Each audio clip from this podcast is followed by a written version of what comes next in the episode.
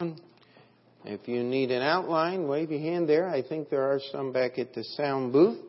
And um, why don't we just turn to uh, Isaiah chapter 7. Isaiah chapter 7. And then take a finger and go to Matthew chapter 1. Now, we are starting the, the last basic section of our uh, series on, on theology, and that is that of eschatology. And uh, eschatology is the study of the end times. Esch means end, and I just noticed that there was an extra letter appeared in the title there. We'll get that fixed next week. But um, the uh, problem with understanding prophecy, understanding things that haven't happened yet in the Bible, is the Bible is best understood after things happen. It's not too hard to figure out all of the things that took place during the life and ministry of Christ because it's all over. It's very simple. In fact, it's so straightforward that we miss the fact that the disciples didn't get any of this stuff until after Jesus ascended and went into heaven. Uh, they had a basic idea, and so what we're going to do tonight is just go over some of these things and an approach and an understanding. Uh, we know, and we're going to end with, we know some things are going to happen. I mean, the Bible is very clear. It says, that we will reign with him for a thousand years. I mean, that's pretty simple. And, and yet, uh, the vast majority of all Protestants and and uh, uh, many even Baptists are what we call amillennialists, meaning they don't believe that that is a literal passage of Scripture referring to a literal thing. And yet, how do you get past that? And so what we're going to do is over the now next week of course will be Christmas and then the next week will be New Year's and so it'll be a couple weeks before we get back into um, our study here. But Isaiah chapter 7 and verse 14 says, Therefore the Lord himself shall give you a sign Behold, a virgin shall conceive and bear a son, and shall call his name Emmanuel. Butter and honey shall he eat, that he may know to refuse evil and choose good. For before the child shall re- know to refuse evil and choose the good, the land that thou abhorrest shall be forsaken of both her kings. Now this is Isaiah's prophecy, and uh, it tells us that um, Isaiah was giving a prophecy to the king of, of Israel. He was under attack from Syria. He was under attack from the northern tribes of Israel, uh, the king in Jerusalem. And as he was there, Isaiah says, listen, I'm going to give you a sign. A virgin's going to uh, conceive and bring forth a son. And of course, this is one of the most famous prophecies in all the Bible concerning the Messiah.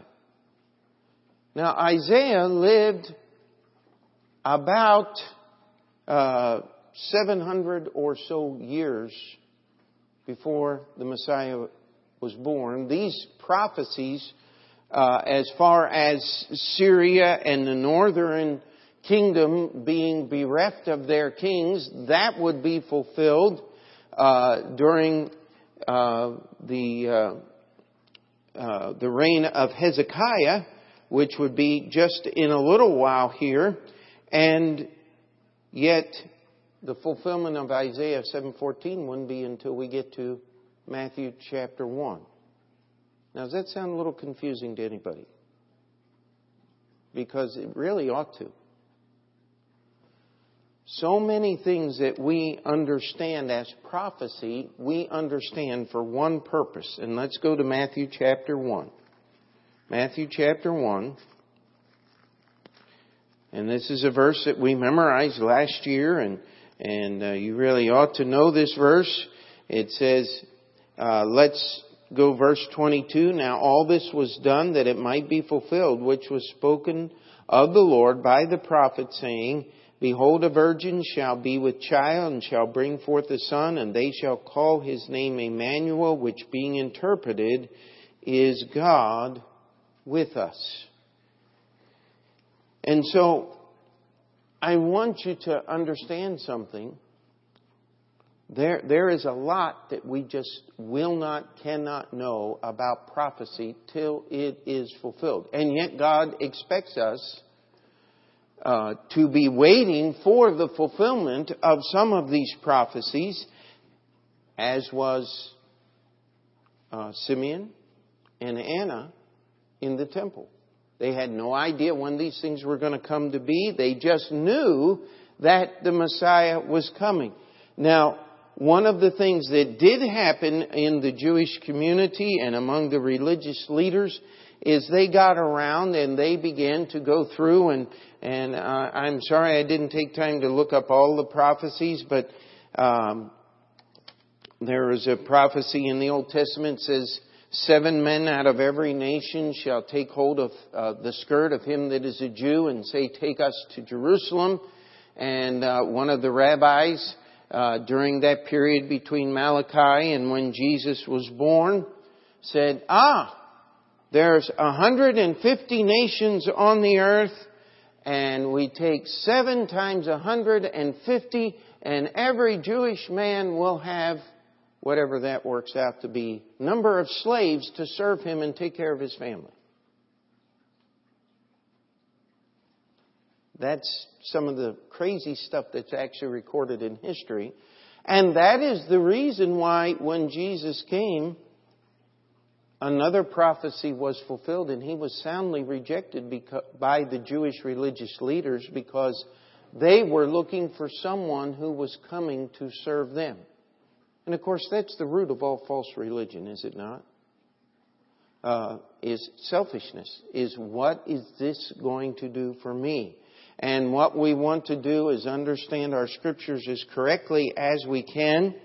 Uh, it when Herod called the wise men, just turn over the page, uh, verse 6 of chapter 2. Uh, it says, And thou, Bethlehem, in the land of Judah, art not the least among the princes of Judah, for out of thee shall come a governor that shall rule my people, Israel.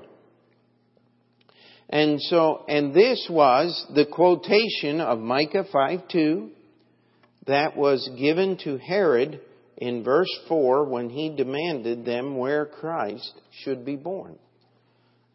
So the whole thing wasn't a mystery. They knew that Christ was coming. They knew that he would be born. They knew where he would be born. And yet, when the angels showed up and sang to the shepherds, and the shepherds told the story, everybody missed it. I still don't get that. But then again, you ought to read some of the things that are in commentaries when they talk about prophecies yet to be fulfilled. They just gloss over and change things and and and just completely ignore what the Bible says. Turn with me to Isaiah 53.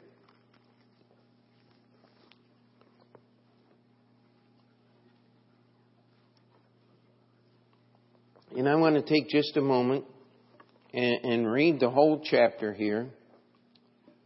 Who hath believed our report, and to whom is the arm of the Lord revealed?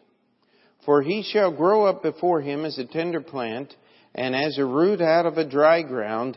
He hath no former comeliness, and when we shall see him, there is no beauty that we should desire him. He is despised and rejected of men, a man of sorrows and acquainted with grief. And we hid as it were our faces from him.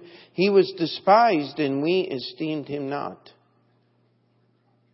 Surely he hath borne our griefs and carried our sorrows. Yet we did esteem him stricken, smitten of God, and afflicted. But he was wounded for our transgressions, he was bruised for our iniquities, and the, chasti- the chastisement of our peace was upon him, and with his stripes we are healed. All we like sheep have gone astray, we have turned every one to his own way, and the Lord hath laid on him the iniquity of us all. He was oppressed, and he was afflicted, yet he opened not his mouth. He is brought as a lamb to the slaughter, and as a sheep before his shears is dumb, so he openeth not his mouth. He was taken from prison and from judgment. And who shall declare his generation? For he was cut off out of the land of the living. For the transgression of my people was he stricken. And he made his grave with the wicked and with the rich in his death, because he had done no violence, neither was any deceit in his mouth. Yet it pleased the Lord to bruise him. He hath put him to grief. When thou shalt make his soul an offering for sin, he shall see his seed. He shall prolong his days, and the pleasure of the Lord shall prosper in his hand. He shall see the travail of his soul and shall be satisfied. By his knowledge shall my righteous servant justify many, for he shall bear their iniquities. Therefore will I divide him a portion with the great, and he shall divide the spoil with the strong, because he hath poured out his soul unto death and he was numbered with the transgressors, and bare the sin of many, and made intercession for the transgressors. Now, we read Isaiah 53. How many of you already have verses from Matthew, Mark, Luke, and John echoing through your mind? That he opened not his mouth, and Pilate was stunned that he didn't answer the, the high priest when they asked him all of the questions. That uh, um, it says uh, here that he was numbered with the transgressors, that he made intercession. Father, forgive them, for they know not what they do. Are we all together there?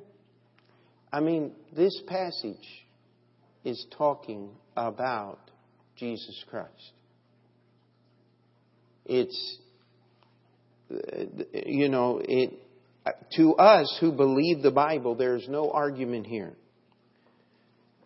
And yet people will look at this and they will say, no, that's not true. And that's not talking about Christ. I think the standard answer of the rabbis is today that this is talking about the nation of Israel.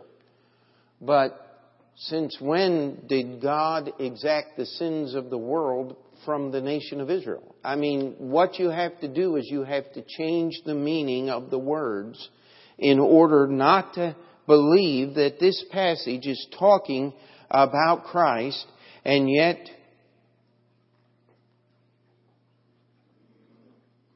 they saw Jesus die, the disciples did, and didn't understand the thing. They did not understand until afterwards, and we'll get there in a few minutes, that He opened their eyes, that He opened the Scriptures unto them to let them see. Turn with me to Psalm 22. Psalm 22.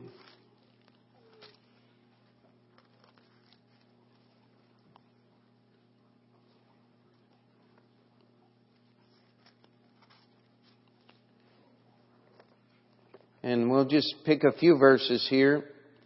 My God, my God, why hast thou forsaken me? Why art thou so far from helping me and from the words of my roaring? O my God, I cry in the daytime, but thou heardst not, and in the night season am I not silent. Um, Verse 7 All they that see me laugh me to scorn. They shoot out the lip. They shake their head, saying, He trusted on the Lord that he would deliver him. Let him deliver him, seeing he delighted in him. How many of you remember what the scribes and the Pharisees said as Jesus was hanging on the cross? They were quoting this psalm. Jesus, when he hung on the cross, cried out in the darkness, in the night season, My God, my God, why hast thou for, uh, forsaken me?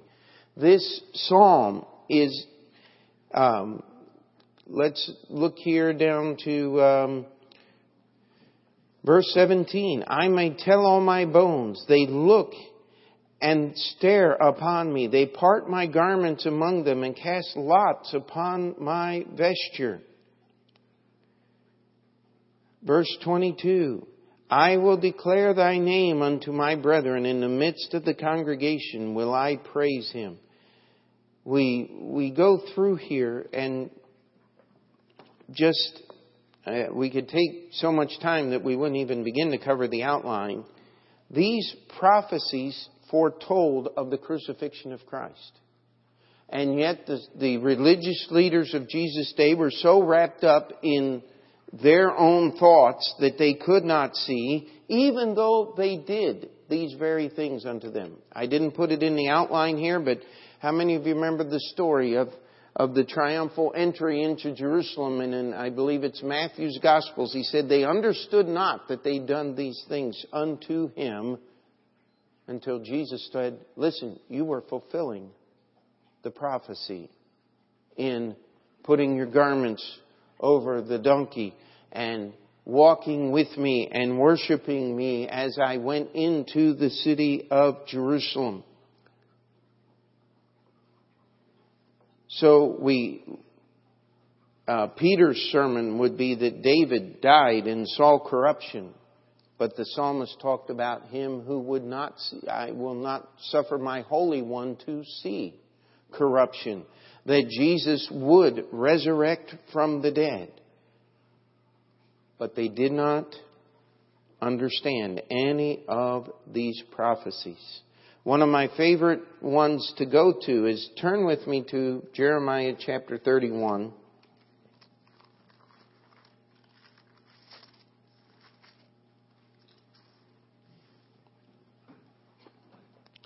Now, what we have going on here is in verse 11 of 31, it says, For the Lord hath redeemed Jacob and ransomed him from the hand of him that was stronger than he. And uh, we get down to verse 14, and I will satiate the soul of the priest with fatness, and my people shall be satisfied with my goodness, saith the Lord. Now, what Jeremiah was doing was he just pronounced some very severe prophecy upon Jerusalem, upon Israel, and he said, God is going to restore you and the priests again are going to fulfill their duties uh, the way that God had planned. And then we get to verse 15, and it says, Thus saith the Lord, a voice was heard in Ramah, lamentation and bitter weeping, Rahel weeping for her children, refused to be comforted for her children because they were not. Thus saith the Lord, refrain thy voice from weeping and thine eyes from tears, for thy work shall be rewarded, saith the Lord, and they shall come again from the land of the enemy. And there is hope in thy end, saith the Lord, that thy children shall come again to their own border. Now we read in Matthew that when Herod sent out the prophecy, I mean the word to slaughter the children in Bethlehem, and, and we need to remember that Bethlehem was not uh, a huge uh, metropolitan city. It was just a little tiny hamlet. But to kill all of the children two years and under in an area. I mean, the brutality, the, the evil that had to be attached to that. And frankly, uh, I've had some people try to say, well, see, you could know that that prophecy was there. I, I want to challenge you. You couldn't know that prophecy was there except for the Holy Spirit told Matthew to quote this verse and to pick it out and put it there so that we could understand that this was a prophecy that was fulfilled. What I'm trying to do tonight, and, and I hope it's not too boring, is just lay a groundwork because in trying to understand things that have yet to happen, our tendency is to think that we know more than we do. and to understand things in the light of our understanding rather than just sometimes we just got to put things on hold and let God fulfill them as He always will. Every prophecy that was prophesied of Jesus' first return was fulfilled to the letter. It was fulfilled literally. Jesus was born in Bethlehem.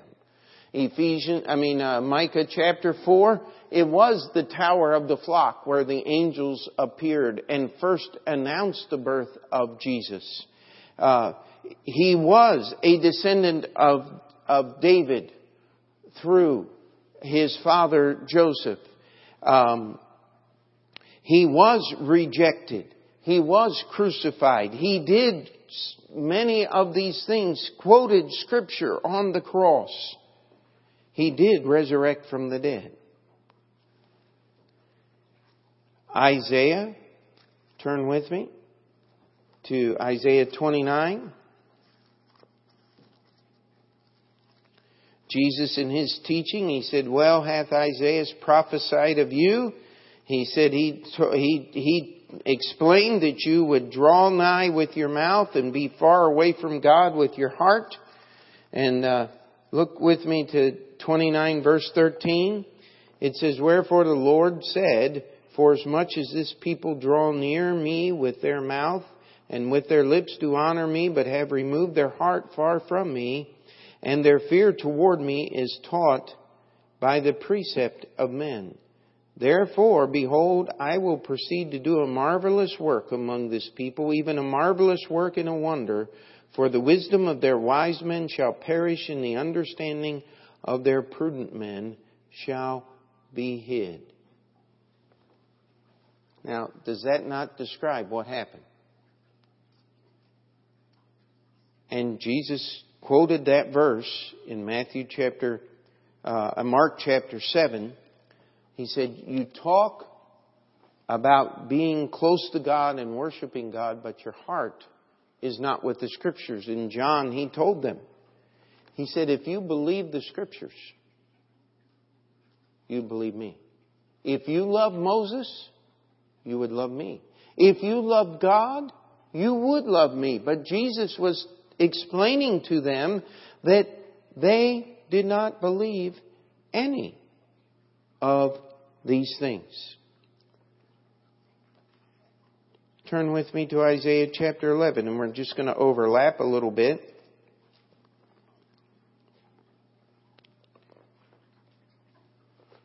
Verse 1, Isaiah chapter 11.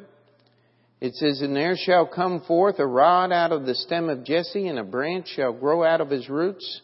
And the Spirit of the Lord shall rest upon him, the Spirit of wisdom and understanding, the Spirit of counsel and might, the Spirit of knowledge and of the fear of the Lord. And we come down here uh, to uh, verse 6 is, is one of the most famous verses in all the Bible. And the wolf also shall dwell with the lamb, and the leopard shall lie down with the kid, and the calf and the young lion and the fatling together, and the little child shall lead them and the cow and the bear shall feed their young one, shall feed, their young ones shall lie down together, and the lion shall eat straw like the ox, and the suckling child shall play at the hole of the asp, and the weaned child shall put his hand on the cockatrice den. They shall not hurt nor destroy in all my holy mountain, for the earth shall be full of the knowledge of the Lord as the waters cover the sea. Now, we believe Isaiah chapter 11 has yet to be fulfilled. Because we know of no time in history where any of these, after Isaiah chapter 11 was penned, where any of these things could possibly have been true. And so we are waiting for the, for the fulfillment of these verses. These, we believe these verses are talking about what we call the millennial kingdom, the thousand year rule and reign of Christ. But here's what I want to challenge you with. We know that Messiah is going to be the king. And they, the Jewish people in Jesus' day, knew that these things were going to happen when Messiah was going to be the king. And so it was very difficult for them to equate the rejection, the suffering, the crucifixion of the Messiah with the king that would come and take away even violence from the animal world and poison from the snakes and make the world exactly uh, the place that every person has ever hoped and dreamed a, a perfect uh, world where there is no pain, no suffering, and no death. Now, of course, we know only God can do that. And we are looking forward to that day. But I want you to see why, one of the reasons why some of the Jewish people might have been a little confused as Jesus identified himself as that Messiah. You see, there's still this issue called faith. If you're going to believe in God, you must believe in God because He is. One of my favorite illustrations of that, John chapter 9, the blind man, he was born blind, Jesus healed him. And he said, Dost thou believe on the Son of God? And the blind man said, Who is he that I might believe? And Jesus said, I am. And he fell down and worshiped him. And right there, standing beside him, were some of the Jewish religious leaders. And they said, they didn't even take notice that this man had worshiped Jesus and Jesus had received that worship as God. They were too concerned about themselves and what they understood. And Jesus said, Because you think you see, you're actually very blind. Because if you would admit that you don't understand, then you would actually understand a lot more. And so this is the approach the the uh, way that we want to look at at this. And let's go to Luke chapter 25. And of course, this is after the resurrection.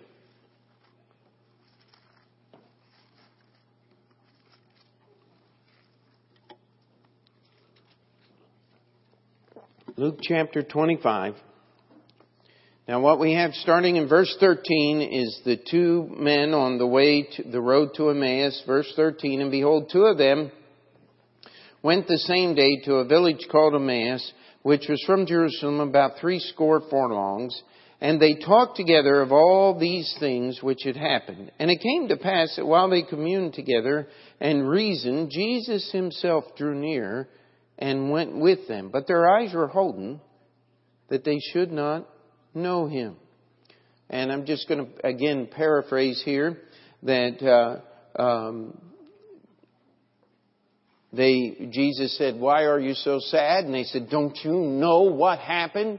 And, and I just love the the contrast there. Verse 25. Then he, Jesus, said unto them, O fools, and slow of heart to believe all the prof- that the prophets have spoken. Ought not Christ to have suffered these things and to enter into his glory? And beginning at Moses and all the prophets, he expounded unto them in all the scriptures the things concerning himself. Verse 45, this was in the first church service Sunday night. Jesus appeared to them later that day. Then opened he their understanding that they might understand the scriptures. Now, in all of this fulfillment and everything that we see, we, we got to grab a hold just a couple things. Number one, even though there was this huge level of non-understanding, of just total cluelessness as to how these prophecies would be fulfilled, even though the disciples were doing the very things the scripture said and the people in, in, in many instances were quoting scripture, yet they did not understand that they were actually fulfilling the prophecies as they were. Yet never once in all the scripture do we have an allegorical fulfillment of prophecy. Now, what I mean by that is when we read the prophecies and we read the fulfillments, we say, hey, that's what it says. Even though I had no way that talking about Rachel weeping for her children was what Herod was going to do to the little babies after he met the wise men, yet that's what it talks about. Rachel, the, the city of Bethlehem, weeping for her children because they were not. And, and they were taken away. And, and uh, I, uh, Psalm 22, we've been through this. Everything was literally fulfilled. So be very, very careful when we hear someone saying, well, I know what the words say, but it really means, because then you get into trouble. And this is the number one issue that we have with misunderstanding things that have yet to happen. It's called a non-literal understanding of the scripture. There are certain things that we just cannot know, could not know, and yet if God wants us to know them, what has He always done? He pointed them out. I mean, that's what the whole book of Hebrews is about. Is taking all of the types and pictures and literal events that happen in the Old Testament and giving us an understanding of how they apply to Jesus Christ the Messiah and His finished work and his work with yet he has to complete. And so we're going to end this with just a list of some things. I want you to turn with me to Zechariah chapter 14. You see, we know Jesus is coming back. Amen?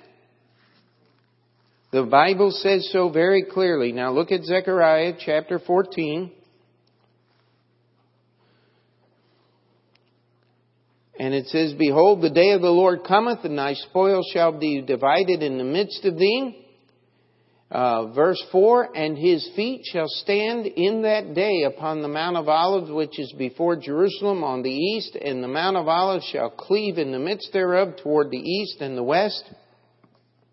And there shall be a very great valley, and half the mountains shall remove toward the north, and half of it toward the south, and ye shall flee into the valley of the mountains, for, and the valley of the mountains shall reach unto Azal.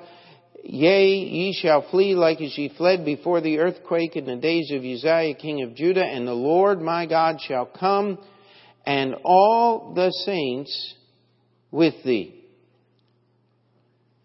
And uh, we can read on, but that's talking about the second coming of the Lord it says that he is going to lead the armies of heaven. He's going to have all of his saints with him. His foot is going to land on the Mount of Olives, and God is going to rearrange the entire geography of the land of Israel.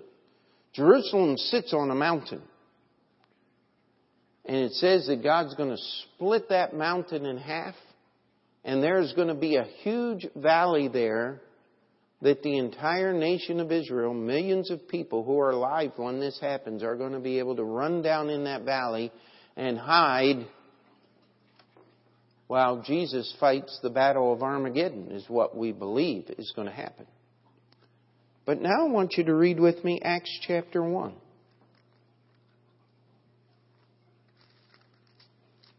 In verse 11. Verse 10, actually.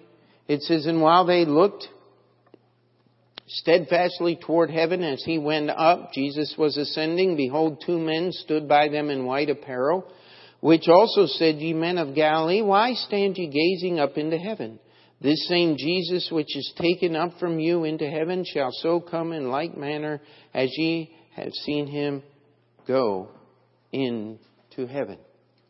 Other passages, we have 1 Thessalonians uh, we have uh, 1 Corinthians. It says we'll be caught up in the air forever to be with the Lord. These are all talking about Jesus' second return. Now I want to ask you, could all of that possibly happen at the same time? Where Jesus to catch his saints in the air and to split the mountain, land on the Mount of Olives and split it in half? Uh, could just as Jesus was with his disciples, it says in, in the same manner, quiet and private with the disciples, and yet in Zechariah it says every eye shall see him and other prophecies that are there. Our simplest understanding is that both of these are talking about Jesus' return, but it's going to be in two parts. We have the rapture of the church, and then we have him coming to rule and reign.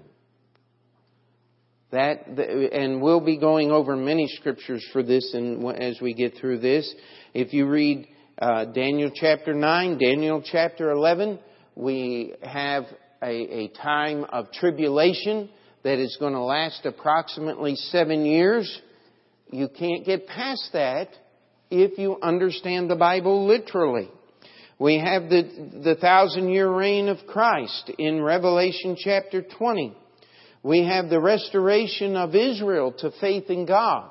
Uh, that's what one of the prophecies in the book of Ezekiel. They make that funny song, them bones, them bones, them dry bones, and uh, talking about God giving flesh to the nation of Israel and and bringing them back. There were many people at the end of World War II that said, "This is a fulfillment of the prophecy of Ezekiel because God literally brought Israel out of the death camps of Germany." and made them a nation. But it hasn't been fulfilled yet because Israel is a nation. Their chief religion, as stated, is atheism. It's in their constitution. They endorse no specific religion. They now there there's a big controlling party in Israel that are very religious, and um, but it's still not a fulfillment of those prophecies. The new Jerusalem that's going to hover over the earth. That's where the streets of gold and the gates of pearl are. And read Revelation. I mean, I'm looking forward to seeing that thing. But we don't know when and where. Uh, my, my belief that it's going to be here over the earth during the millennial kingdom. How about Ezekiel's temple? I love reading those last eight chapters of the book of Ezekiel when it talks about all the different things and it talks about the sons of Zadok are going to serve God in that temple and the sacrifices are going to be offered in the due order. You know, those were, those prophecies have not yet been fulfilled. I was talking with someone and they said, well, I just believe that God was talking about something He wanted to do for Israel, and because they rejected Him, He didn't do it. And my answer was simply this Can you find me another so precedent anywhere in Scripture where God devotes so much time to explaining and describing and measuring something that He never intended to give? Uh, let me tell you something. I look forward to the fulfillment of those things. We have the battle of Gog and Magog. And uh, that's in the book of Ezekiel, where, where they come down into the land of Israel from the north. And the Bible says that five sixths of that army is going to be destroyed on the mountains of Israel. And they're going to be seven years burying the dead. Now, if the battle of Magog, Gog and Magog does not happen until the middle of the tribulation period, that means that there's going to be a time into the millennial kingdom where they're still burying bodies. That's an interesting thing. We just, there's a lot that we don't know, but we do know these things are going to happen and there's more of them too. And what we need to understand is number Here's the focus of prophecy. Here's the focus of what we should be understanding is number one, God has given us specific directions on how to live each and every day. Amen? And He has given us these prophecies for us to look at and to study.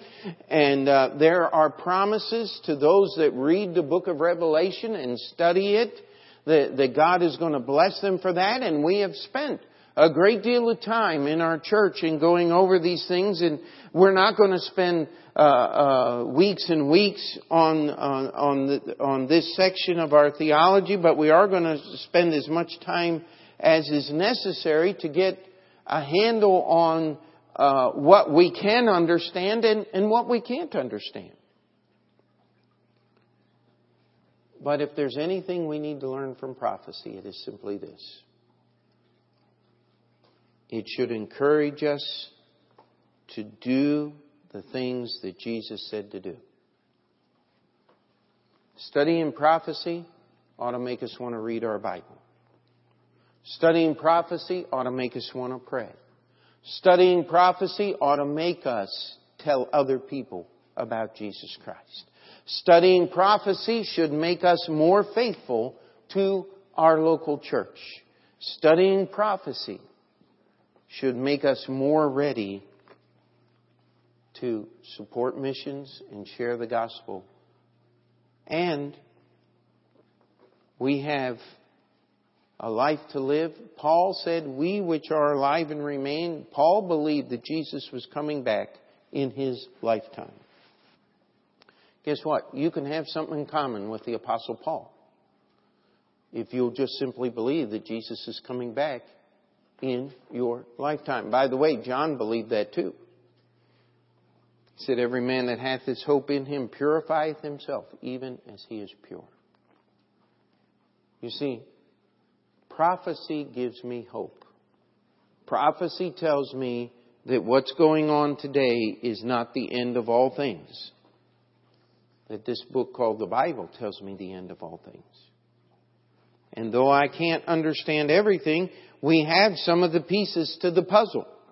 And what we're going to try to do is put them together as best that we can and come up with an understanding that encourages us to, as Jesus put it, occupy till I come. All God's people said. Let's pray.